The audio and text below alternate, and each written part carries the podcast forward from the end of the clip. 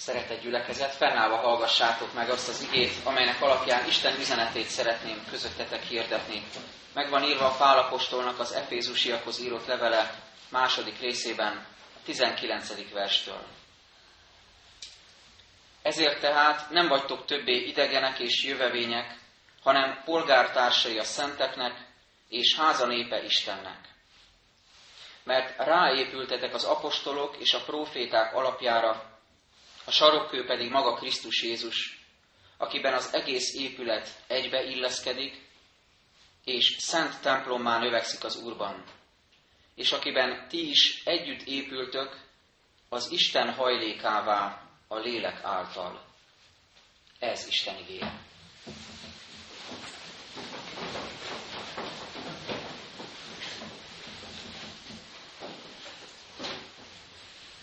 A feljegyzések szerint éppen 75 éve, 1939. május 18-án, áldozó csütörtökön, vagyis Jézus mennybe menetelének napján történt templomunk felszentelése. Ezen a szép napon Ravasz László püspök úr hirdette az igét, és a 70 éves évfordulóra Küller András gondok úr által összeállított kiadványban meg is található az az ige hirdetés, amit akkor elmondott. Ebből szeretnék most egy rövid kerészt idézni. Az üdítő víz a természetben mindenütt előfordul. A falakban, a föld mélyében, a fák levelein, patakokban, tavakban, berkekben, mindenütt ott van. Mégis kell, hogy legyen egy forrás, ahol megtalálható, ahova az utat mindenki tudja, ahol üdítő, friss vizet meríthet, és egész bizonyos lehet benne, hogy ha egyszer odaér, akkor szomjúsága el van oltva.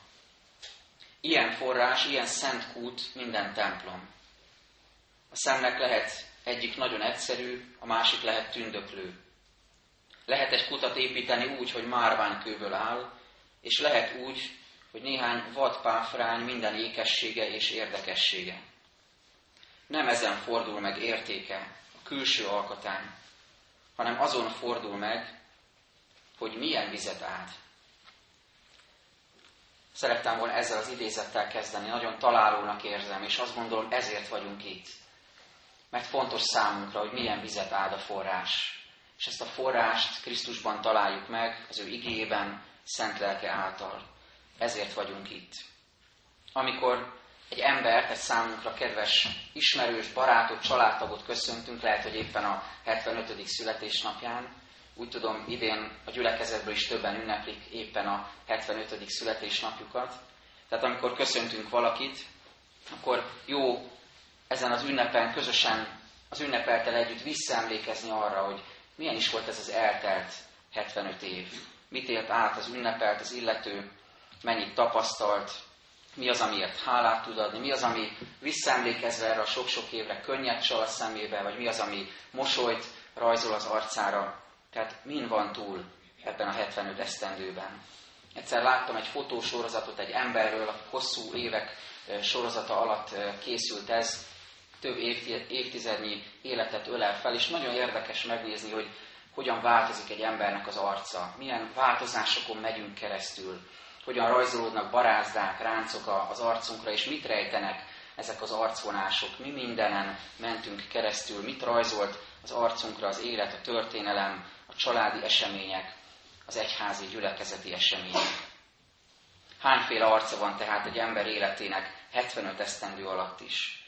És vajon mennyi arcát mutathatja egy templom 75 év alatt? Mindazoknak, akik ide betértek ebben a nagyon hosszú időben, vagy akár számunkra, akik talán még nem járunk 75 éve ebbe a templomba, vagy lehet, hogy valaki igen, vagy kevesebb idő óta, de akik idejövünk, vajon milyen arcát látjuk ennek a helynek, ennek a templomnak? Sokféle arca lehet számunkra. Lehetett ez a hely sokak számára találkozási hely, és lehet is most is. Félig, vagy éppen teljesen megtelve hívekkel. Volt, amikor menedék volt, viharos történelmi időkben, menedéket nyújtva sokak számára. Lehetett sok örömteli esemény tanúja is, keresztelők, esküvő, konfirmációi fogadalomtételek, istentiszteletek, ünnepek, úrvacsorai közösség, a bűnbocsánat közös megtapasztalása, evangelizáció, családi alkalmak, gyermek alkalmak, amikor megtel gyermekekkel a templom. Sok örömteli esemény tehát. És nyilván voltak szomorúbbak is, de az örökké valóság evangéliumával átszőve, amikor valakitől búcsúzni kellett ebben a templomban, és ebben a búcsúzásban mégis megláthattuk Isten kegyelmét és irgalmát. Sok igehirdetés, sok ima, számos ének hangzott itt el, és hangzik el hétről hétre közöttünk is, ma is. És milyen jó, hogy azzal a reménnyel tehetjük mindezt, és lehetünk együtt Isten tiszteleteken, hogy Isten imádságot, éneket, szívünk dobbanását, válaszainkat meghalló Isten. A felolvasott igényben meglepően sokszor találkozunk az építéssel, az épülettel kapcsolatos kifejezésekkel. Pál használja ezeket, például házanépe, ráépültetek, alap, sarokkő, épület, templom, épültők, hajlékká váltok. Ez mind-mind arra utal, hogy Pál számára ebben a pár igeversben ez a legfontosabb gondolat, hogy mit is jelent egy épület. És úgy ízlelgettem magamban ezt a szép magyar szót, és jó volt rácsodálkozni ennek a mélységeire, hogy mit is jelent ez most különösen számunkra ezen az ünnepi napon. Épület. Épület, mert valakik megépítették, valakiket Isten indított arra, hogy téglát téglára rakjanak, hogy odaszállják idejüket, energiájukat, pénzüket, és annak idején megépítsék ezt a szép helyet.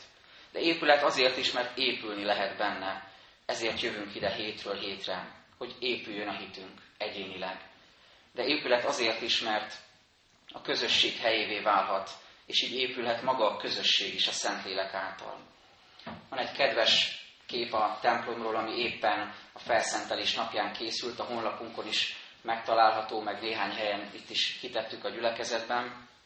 Annak idején a 70 éves évfordulón került a kezembe, ami önmagában ábrázolja az épületet, a környéken még nem nagyon látni semmit, mert utca sincs nagyon, tehát olyan letisztult minden a, a környéken, nincs még úgy beépülve, mint mostanság, nincs még torony sem, egy harangláb csak a, a templom épület mellett, és a hívek igyekeznek be a templomba, és annyira egyszerűen és lényegileg mutatja meg ez a gyülekezetünk és a templomunk létének a fontosságát és célját, ezért van itt ez a hely, hirdetve, talán most már kicsit jobban körülölelve házakkal, de mégis hirdetve és a harangszó által is hívogatva mindenkit, hogy itt van az a hely, ahova jöhetünk töltekezni, ahova jöhetünk szomjat oltani, ahol találkozhatunk az Úristennel, igyekezhetünk, siethetünk az Úrházában.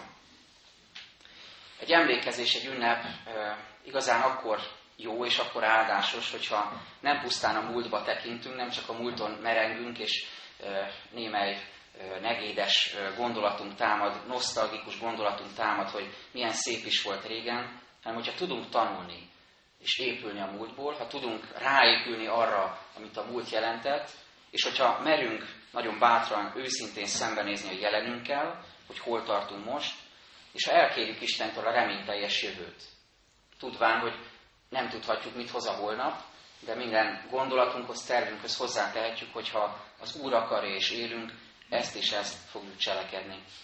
Egy ilyen időutazásra hív bennünket most Isten igéje, erre invitál minket, hogy 1939-ig, de még azon túl is visszamenjünk az időben, egészen Pálapostól koráig, az ős keresztények idejéig, de talán még azon túl is, Isten akaratát meglátva, és utána visszatérjünk a jelenbe, és meglássuk, hogy mit jelent számunkra a templom 2014-ben.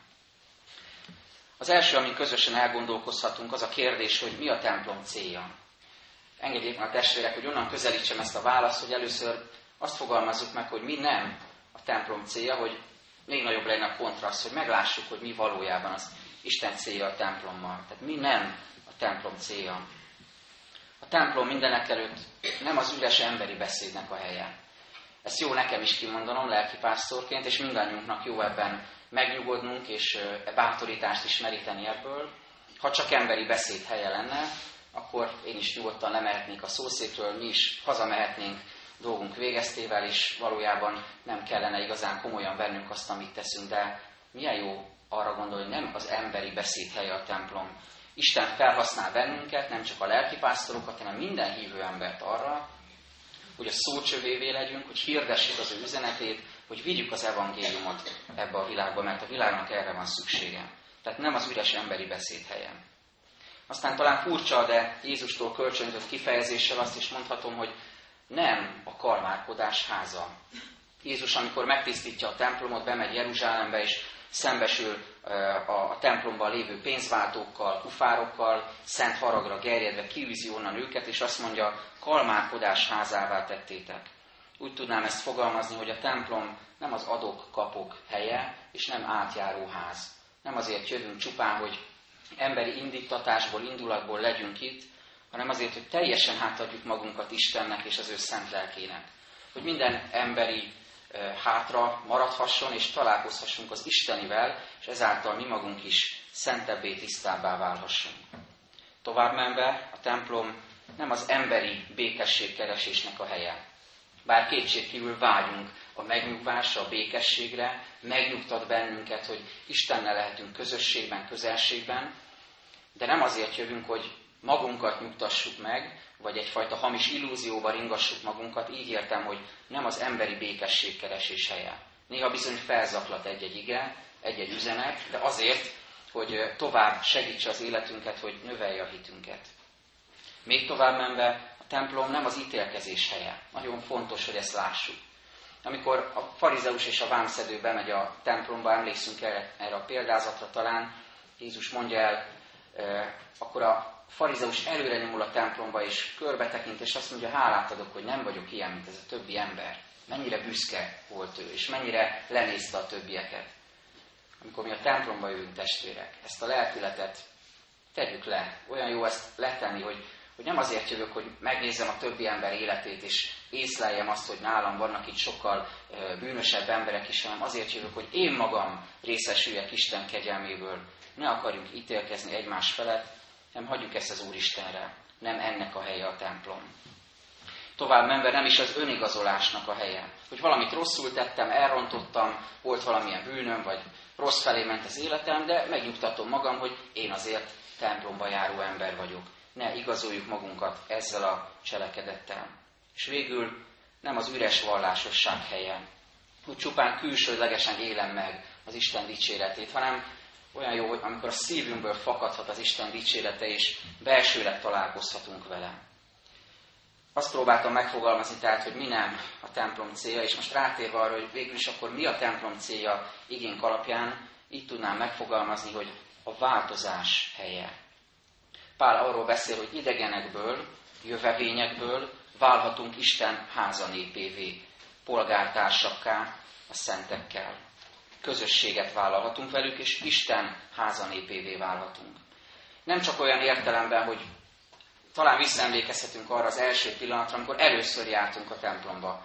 Gondolom senki sem a templomba született, tehát mindenkinek volt egy első alkalom, amikor ide jöttünk, mindenki elkezdte valahogy a templomba járást, talán egészen pici korában hozták őt a szülei vagy a nagyszülei. Tehát volt egy első pillanat, amikor távoliból, talán idegenből vendégé, közelivé váltunk, és, és a részévé váltunk a közösségnek. És ahogyan egyre jobban megismerjük a közösséget, az embereket, látunk ismerős arcokat, jó egymás szemébe tekinteni, és újra elcsodálkozni Isten kegyelmére.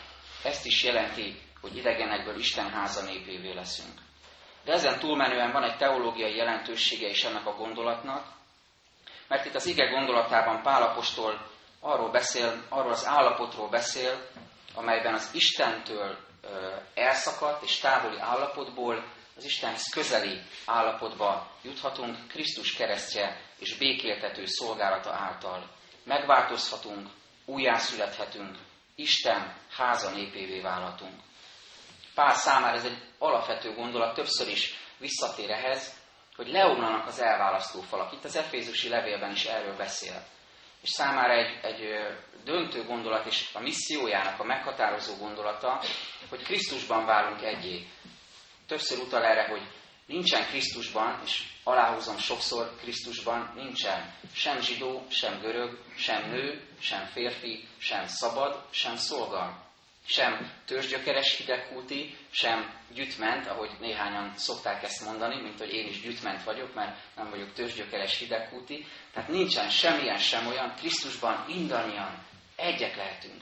Ez egy csoda, hitbelileg is, minden, mindenféle értelemben megérkezhetünk a központhoz, Krisztushoz, és benne egyé válhatunk. Ezt jelenti Isten háza népévé válni.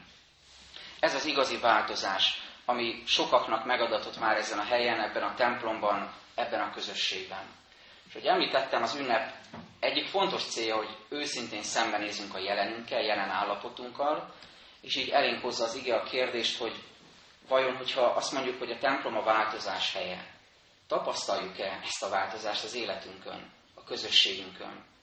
Jó ezt napról napra látni a testvérek életében, a gyülekezet életében, hogy igen, Isten változást hoz az életünkbe, de ehhez nyitottság kell, ez alázat kell, ehhez Isten iránti elkötelezettség és engedelmesség kell.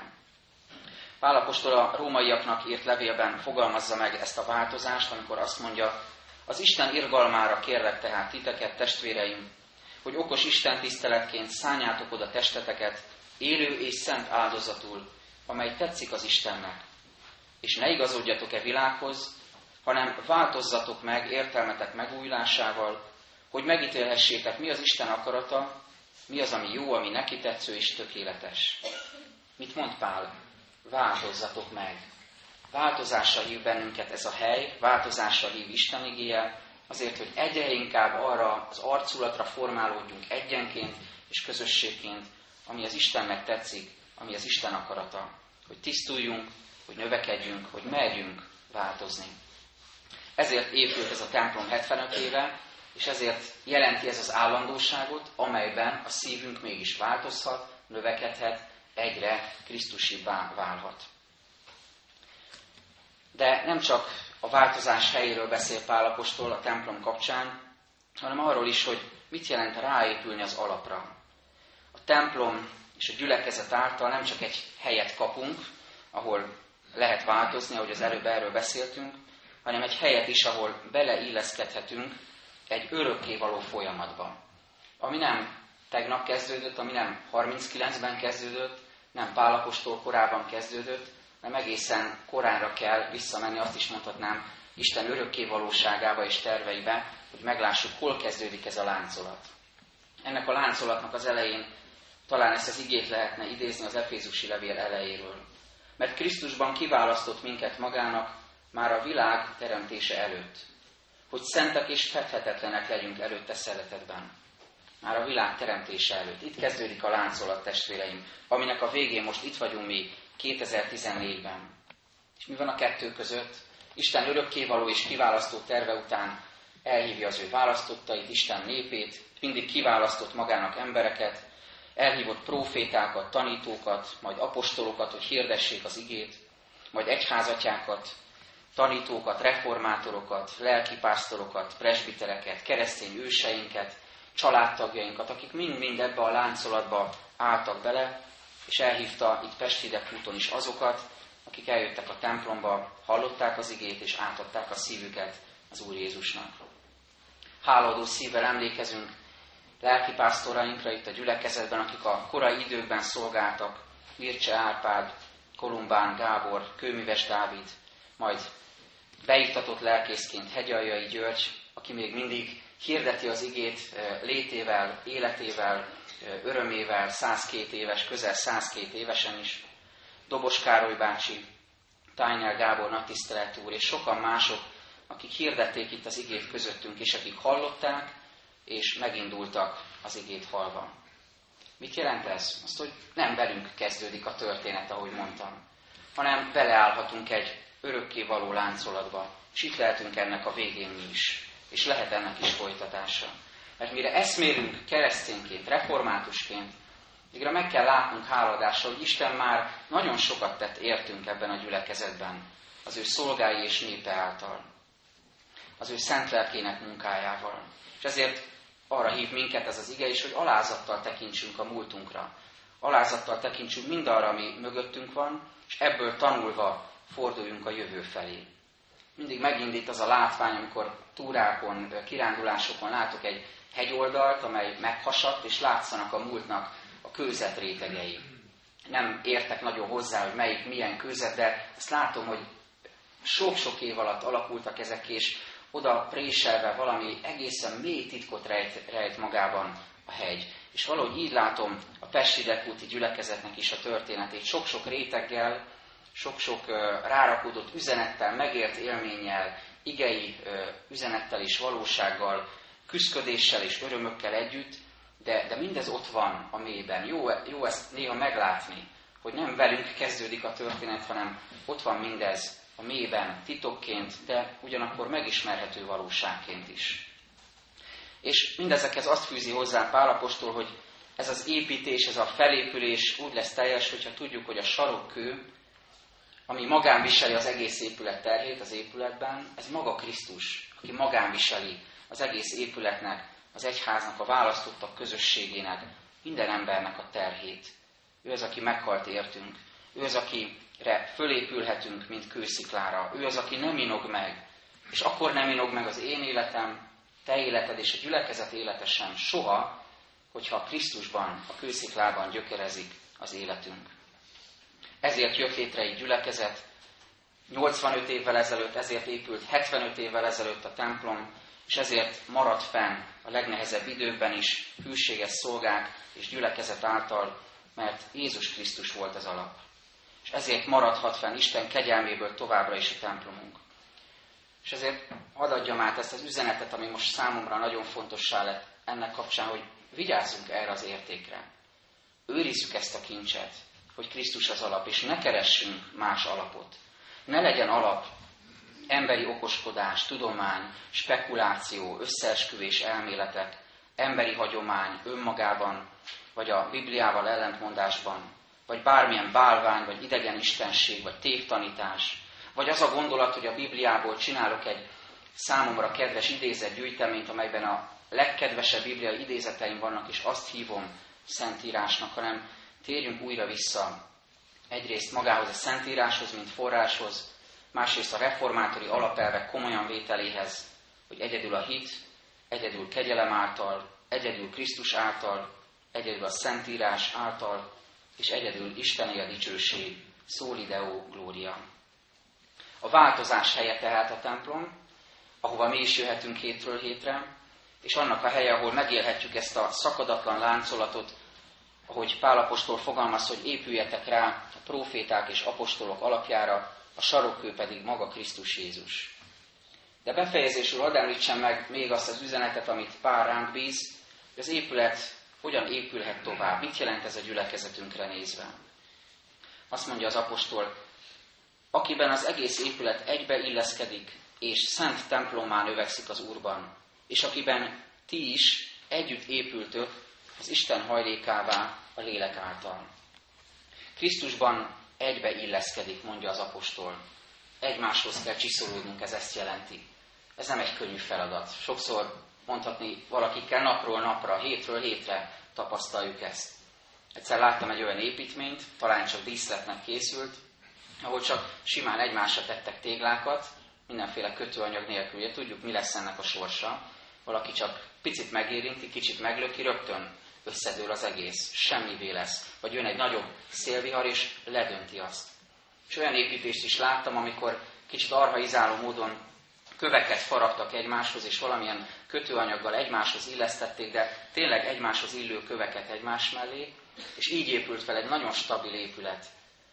Ez maga az egyház lényege, ez az építés, ahogy egymáshoz illeszkednek a kövek, az élő kövek felépülhetnek lelkiházzá mert lehet kritizálni, lehet hibákat találni, és fogunk is találni, ha nagyon szeretnénk, és csak ilyen lelkülettel vagyunk jelen természetesen, mert tele vagyunk hibákkal és bűnökkel, lehet bűnöket leleplezni, ítélkezni egymás fölött, de lehet egy egészen másfajta lelkülettel is az egyház, a gyülekezet részévé válni, amikor megtanulunk egymásért harcolni, elfogadni, időt szállni egymásra, szeretni, megismerni, alázattal, bűnbánattal és az építésnek a lelkületével.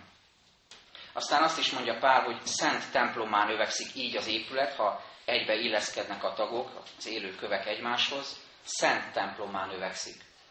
A héten kedden az egyházmegyei lelkész közösséggel egy lelkész gyűlésen voltunk Örmezőn, ami a külső kelenföldi gyülekezet prédikáló állomása, és egy gyülekezet formálódik ott az örmezői lakótelep közepén. És érdekes volt, hogy elmondták, nekünk bemutatták ezt a helyet, hogy ez a hely, ahol ez az imaterem van, előzőleg egy kocsma volt. döbbenetesebbe belegondolni, hogy sokan jártak oda, hogy oltsák a szomjukat, másfajta értelemben, és most pedig mehetnek a hívek, hogy oltsák a szomjukat, lelki értelemben. Micsoda változás. Hogyan változhat egy teljesen profán hely, egy egyszerű hely, ahol most is ugyanúgy elmennek az utcán járókelő emberek mellette, mert ugyanolyan üvegfala van, mint eddig, benéznek, rácsodálkoznak, hogy ott Isten tisztelet van, de micsoda változás. Ez már nem az a hely, mert megszentelt helyé vált. A mi templomunk eleve templomnak épül, de igazán akkor válik szenté, hogyha a közösségünket Isten megszenteli jelenlétével, és egybe illeszkedünk, és így épül fel szent templommá a gyülekezet. Végül azt is mondja Pál, hogy Krisztusban együtt épültök Isten hajlékává. Egyenként úgy, hogy a Szentlélek templomai lehetünk, és őt dicsérjük, de közösségként úgy, hogy Isten hajlékává válunk, ahova be lehet térni, ahol otthonra lehet találni. Körülbelül 20 évet laktam annak idején lakótelepen, és szerettem is ott lakni, meg volt ennek is a szépsége, de arra emlékszem, hogyha hogy rátekintünk a, egy blokkházra, látjuk ezeket a, a házakat, akkor azt mondjuk, hogy sok lakás van. De otthon csak egy van. Sok lakás, de otthon csak egy, ahol lelki otthonra talál valaki, ahol várják, ahol szeretik, ahol befogadják, ahol ismerik, ahol bizalmi légkör van, ahol lehetek önmagam a hibáimmal együtt is. Lakás sok lehet, de otthon csak az, ahol igazán otthon érzem magam a gyülekezet közösségében. Erre hív minket ez az ige, hogy találjuk otthonra ebben a gyülekezetben, ahol olyan sokan érezték már otthon magukat, és legyen otthon számunkra a templom, a gyülekezet közössége, ez a Krisztusi közösség. És kérjük Istent, hogy az ő szent lelke pedig a mi szívünkben legyen otthon, hogy legyünk valóban a testünkben, az életünkben a Szentlélek templomává. Így legyen. Amen. Most az imádságos csöndben, csönd közben egy zeneszámot hallgassunk meg, és közben vigyük Isten elé gondolatainkat, imádságunkat.